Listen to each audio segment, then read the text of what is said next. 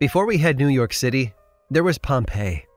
You might know it as the longest ongoing archaeological dig site in the world, but in its heyday, it was cosmopolitan, international, exciting. You went there to have a lot of fun. From what scholars can tell, it seems that life there was good. Pompeii was just one jewel in the crown of the Roman Empire, and as such, benefited from all the spoils of conquest. It had just about everything entertainment, restaurants, public baths, temples, brothels, you name it. There were beautifully manicured gardens, kept animals, the climate was temperate, and agriculture was abundant. Pompeii's 11,000 person population was small by today's standards for what we might call a city. But for a little perspective, scholars believe that only about 100 people lived in the Roman Empire's Londinium, London's forerunner, around the same time. Compared to many other places, Pompeii was a city. But as the saying goes, all good things must come to an end. Mount Vesuvius had created the physical geography of Pompeii with an eruption, and would put an end to all of it with just one more. In 79 AD, she did just that. In the aftermath, Pompeii probably looked like something between a lunar landscape and a nuclear fallout zone. The city would fade from memory, becoming something of myth and legend, until it was accidentally found again 15 centuries later. And while Pompeii had become best known for how its story ended, archaeologists have busied themselves with trying to understand the city before the eruption. And one of the ways we've gone about this has been through discovering how the city ate. Just a few years ago, a team from Ohio was digging around in the remains of fast food stalls. They found evidence of a standard Mediterranean diet legumes, olive pits, nuts, seeds, that sort of thing. But they also found salted fish, which would have been a product from Spain, and different kinds of shellfish not native to Italy. And as a side note, I have a lot of questions about transporting shellfish overseas in the days before reliable refrigeration, but those are going to have to wait for another day. And among all this tasty debris, they came upon something very exciting. Lying in a trash pit was a butchered leg joint of a giraffe. The question, of course, is how an exotic animal like a giraffe ended up on the dinner menu. After all, giraffe meat isn't exactly essential eating for anyone just trying to scrape by. It points to consumption by a refined palate, perhaps someone or some peoples, with a desire for novelty. And this was something that the city of Pompeii, poised on the seaside and doing a brisk international trade, was able to afford itself. We humans have long been interested in things that wow us. We love to marvel and get our kicks. Many of us orient our lives towards newness and discovery. And when we find these things, we celebrate them in the form of gaudy displays of wealth, announcing scientific discoveries, embracing new sensory experiences, or by curating unique collections. I'm Aaron Mahnke, and welcome to the sideshow.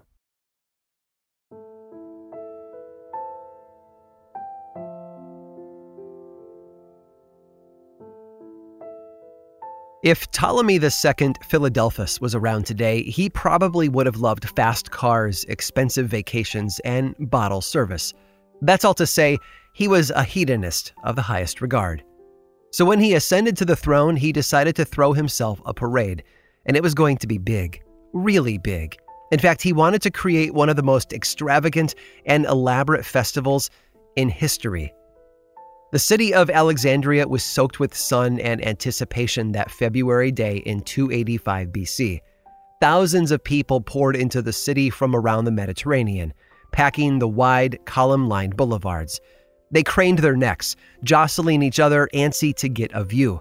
We can imagine all of this some 2,000 years before Macy's ever launched a single Thanksgiving Day float. The heart of Ptolemy's festival was going to be his collection of animals. They were big and exotic, and they were set to march two by two through the city.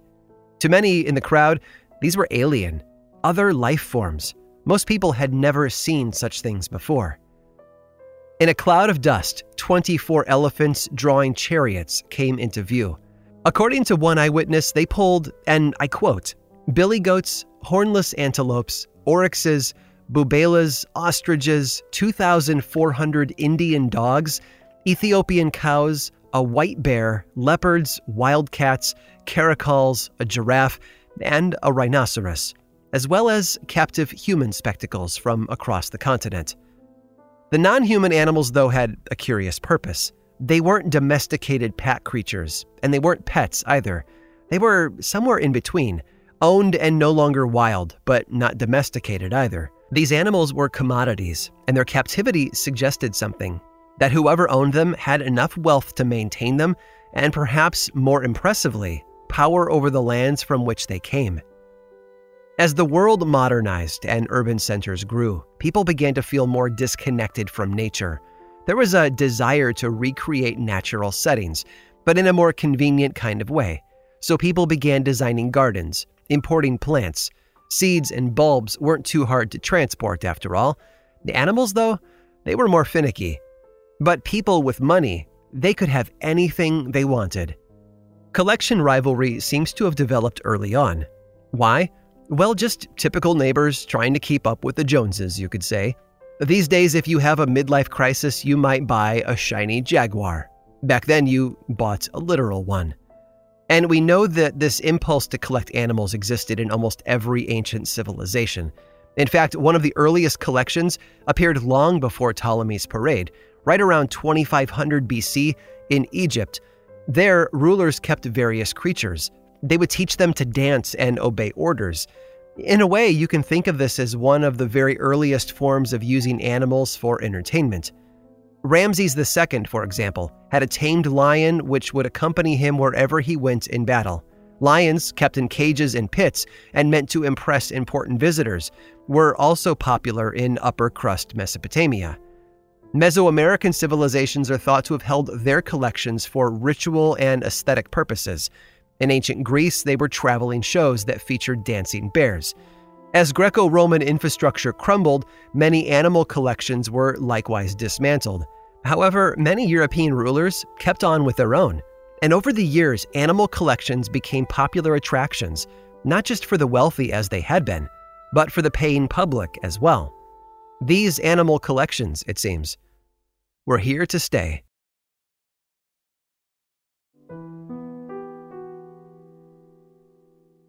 A long dead European once joked that the only reason the Americas had animals was due to Noah's flood. The idea was that the shipwrecked animal cargo was on its way, not to salvation, but to European menageries. The word menagerie itself is thought to be rooted in an old French word for farmyard. Menageries, as we understand them today, didn't develop as a form of public entertainment until about the 16th century.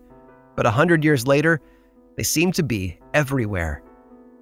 In the history of menageries, there are a few that stand out, and it's from these collections of creatures, collected like Pokemon, that people began to realize their potential for helping us understand the greater world. They were proto zoos, if you will. Zoos, of course, have an educational and scientific mission. They weren't quite there yet, but the idea was coming. Now let's take a brief tour. You've probably heard of our first stop before, but maybe as a place for condemned prisoners and executions, the Tower of London. But it was also home to one of Europe's oldest and longest continually running menageries. It was established in the 13th century during the reign of King Henry III, after he was gifted three leopards. Leopards, by the way, that you can still find on the royal coat of arms of England. In 1252, at the king's orders, a budget was set aside for animal maintenance, which by this point had already expanded to include a polar bear. It said that the bear was allowed to fish for its food in the Thames, even if it had to wear a muzzle while doing so. Rumor has it that today, the grounds are haunted not just by Anne Boleyn and her unfortunate contemporaries, but by a spectral bear, whose appearance is said to have caused at least one member of the palace sentry to die of fright our next stop, the Jardin des Plantes in France, might also ring a bell from earlier episodes in our series. It was an institution rooted in two distinct establishments Louis XIII's Garden of Medicinal Herbs and Louis XVI's Menagerie. It became the first place to combine plants and creatures into exhibits, and at its height boasted over 200 species of wildlife. And we can't forget about the menageries that took to the road. Traveling animal acts of all kinds have been present throughout history. However, a few things had to intersect for the industry to flourish as it did. Combine an interest in private animal collections, rising scientific curiosity, and the entrepreneurial showman, and you get a potent cultural moment and a very hungry market. And of course, the largest and most famous name associated with traveling menageries during their boom in 19th century England was George Wombwell. George's entrance into the world of traveling animal collections, if the legends are true, may well have been an accident. Like many rural folks, he had come to London at some point around 1800 in search of a city job. He found one, and one day, while most likely working as a cage maker, he went down to wander London's docks. It was here that he met two boa constrictors, freshly delivered from across the ocean. He purchased them for the hefty sum of 75 pounds and then put them on display at a small scale local venue. Doing so made him a small fortune, which he used to acquire even more animals. He then established his own menagerie at, where else but Piccadilly Circus in 1808. Eventually, though, he took the show on the road. One story tells of him preparing for a big trip. While loading a caged Bengal tiger onto a horse drawn carriage, the horse got spooked and bolted. The cage busted open, and the tiger escaped off into the streets of London, much to the dismay of George and everyone else involved. It was recaptured, but many hours later. George's acts, and ones just like his, eventually evolved to showcase the relationships between animals and humans, echoing back to those dancing bears in Greece and animals fighting in Rome. In some of the earliest English menageries, for example, elephants were trained to perform tricks like kneeling or picking up small objects. The spectacles soon became more elaborate and a lot more violent. Lion tamer acts were developed, showcasing human control and domination. Animals also came to be used in elaborate shows and pantomimes. Think dramatized in a theater or reenactments of famous battles. In these cases, horses and elephants were even trained to play dead. However, it was one of Wombwell's most infamous acts that would firmly cement his place in the history books. On July 25th of 1825, he advertised a lion fight to take place in Warwick, England. There, he promised to pit his lion Nero against six dogs. Nero, a docile creature, was at a disadvantage. He was totally ravaged. Witnessing this, Wombwell called the fight off before it was over, leaving the crowd incensed. Their thirst for blood hadn't been sated. George, a man of his word, it seems, promised to make it up to them. The following night, he invited the crowd to gather once again. This time, George pitted a new lion, Wallace, against three dogs, and Wallace was a fighter. For the price of about $70 today, spectators had the pleasure of seeing the lion slaughter the three dogs in less than a minute. We can imagine it was a ghastly spectacle of carnage. The newspapers, catching word of this, were appalled, and they said as much. The scene would surely make for some angry tweets and live streams today. Over the course of an evening, George Wombwell, already famous, suddenly became infamous. And if you're shuddering, here's some balm for your heart.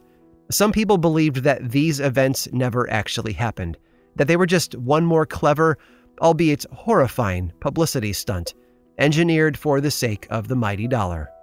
A trick pulled right from the playbook of the world of traveling curiosities.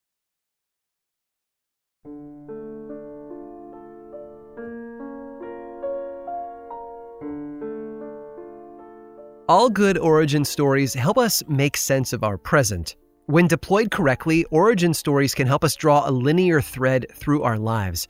And sometimes we can sell these stories for profit.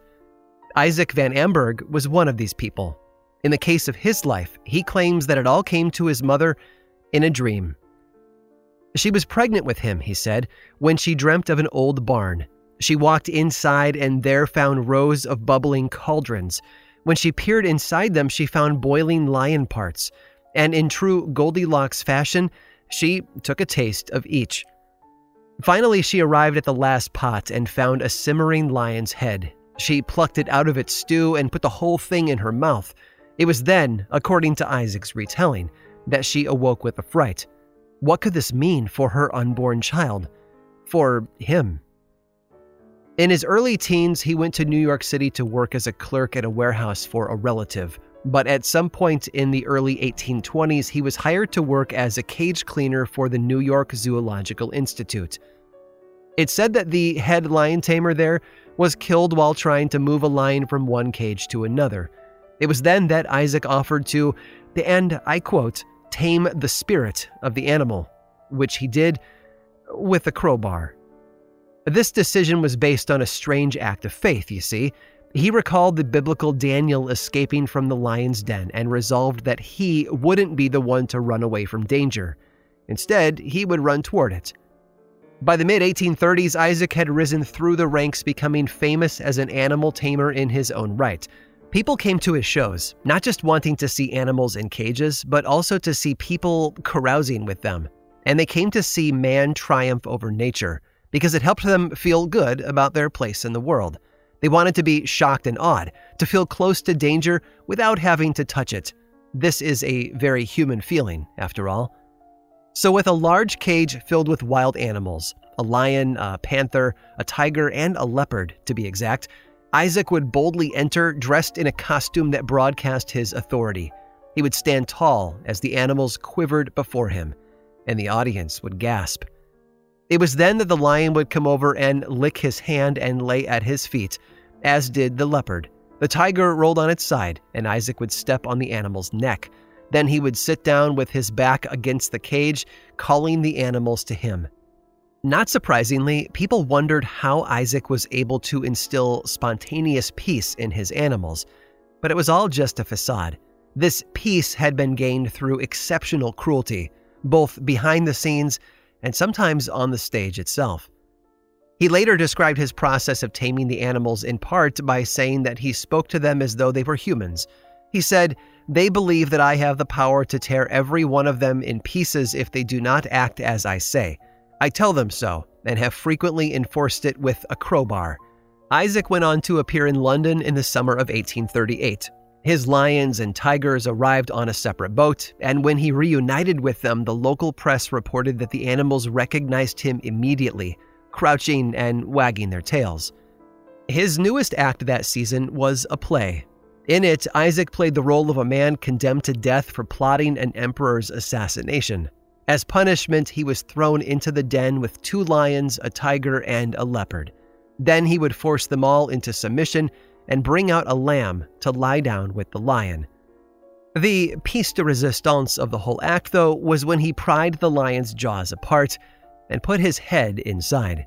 The first person thought to have ever done so and an echo of what his mother had once dreamed. And the title of that play? The Brute Tamer of Pompeii.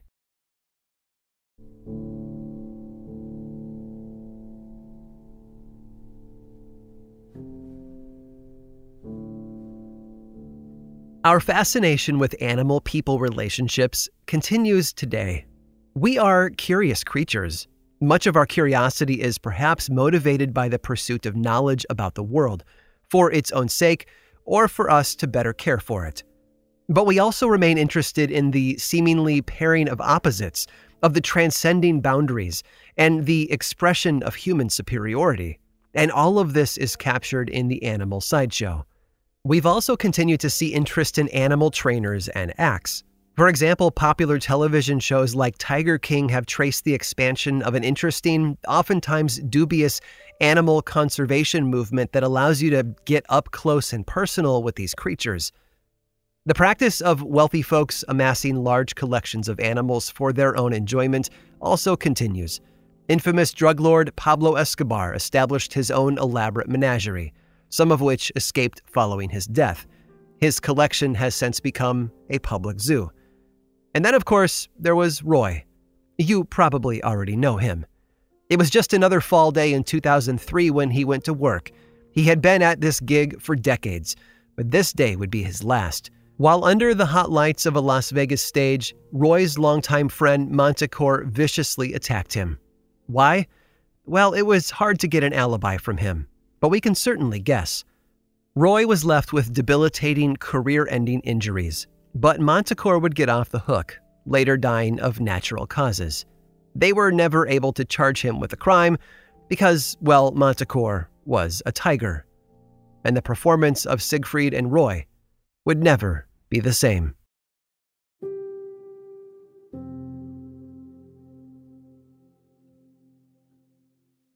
If you're anything like me, this episode has made it easy to reflect on the relationship we have with our own four legged friends.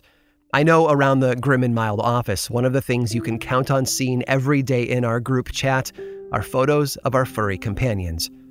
But we're not quite done discussing the connection between animals and the sideshow. Stick around through this brief sponsor break to hear one more tale at that intersection. Joseph Merrick had seen a lot of spectacles. On this night, though, at the Theatre Royal in London, something special was happening to him. Hidden in a private balcony box, he was able to be an audience member for that year's Christmas play. It was an opportunity he was rarely given, considering how he was the one who was used to being watched. His ambitions certainly weren't unusual he wished for friends, a family, to move about freely. We can imagine that he also wished for kindness. Years later, after he died, the same man who conducted inquiries into the Jack the Ripper murders would call for an investigation of Joseph's death. It was a sad end, really. He was only 27, and his life had been very complicated. When it comes to the sideshow, the truth is that the institution itself is complicated. Each individual came into it with circumstances that set them on a specific trajectory in life. The sideshow itself was home to a spectrum of experiences. It was neither all good nor all bad. For some, this was the only place where they were going to find work because of how they looked. For others, they altered their looks because they wanted to join the ranks. Many were trafficked because of their physical appeal. And for the rest, it was a combination of all of those things. A sticky mess that called into question the idea of agency, power, self determination, and the almighty dollar. Joseph was born in Leicester, England in 1862. He was the son of a working class family and lived a fairly normal childhood. By the time he turned five, though, something started to happen. He began developing patches of grayish, lumpy skin all over his body. After that came the fleshy tumors and the bony growths. And most notably of all was a long, fleshy protrusion that began to grow and dangle beneath his upper lip. His hips ached, and he began to walk with a cane his speech also became impaired. With every passing year, his body continued to morph in ways no one had seen before. Doctors couldn't slow his condition, and people began to grow afraid of him. And the physical demands of his job in the workhouse made it unsustainable. So at the age of 22, he decided to enter the sideshow trade and see if he could sell his body he came into contact with a man by the name of Sam Torr, who ran a human oddity show. It was here that Joseph got his new billing. He would, from here on out, be known as the Elephant Man. And in the long tradition of sideshows, they created a story to go with him. They said that his deformities were a result of his mother being frightened by an elephant while he was still in utero. It was a concept known as maternal impression and fairly popular at the time. The lecturer would be sure to remind the audience of his humanity, claiming that if you were to cut Joseph, you would bleed the same blood as, quote, yours or mine. Even so, women were discouraged from visiting his exhibit for fear that they would become upset, or that their children would be born looking like him. Towards the end of his life, Joseph lived at a hospital in London. He dreamt of the outside world, reading novels and picking flowers. There, he spent time thinking about what could have been. A doctor who had taken care of him later said, It was not until I came to know that Merrick was highly intelligent, that he possessed an acute sensibility, and, worse than all, a romantic imagination, that I realized the overwhelming tragedy of his life. His story, you see, doesn't have a happy ending. Although at this point in our series, you know that they all won't. They can't. And there are many trite things to say here about judging a book by its cover, about being kind to strangers, about everyone fighting their own battle. But we shouldn't have to be confronted with such an extreme case of othering to have compassion for human and non human creatures alike. Sideshow was written by Robin Miniter, with narration by me, Aaron Mahnke. Research for the series was by Robin Miniter, Taylor Hagerdorn, and Sam Alberti, with production assistance from Josh Thane, Jesse Funk, Alex Williams, and Matt Frederick. Grim and Mild Presents was created in partnership with iHeartRadio. You can learn more about this show and everything else from Grim and Mild over at grimandmild.com. And as always, thanks for listening.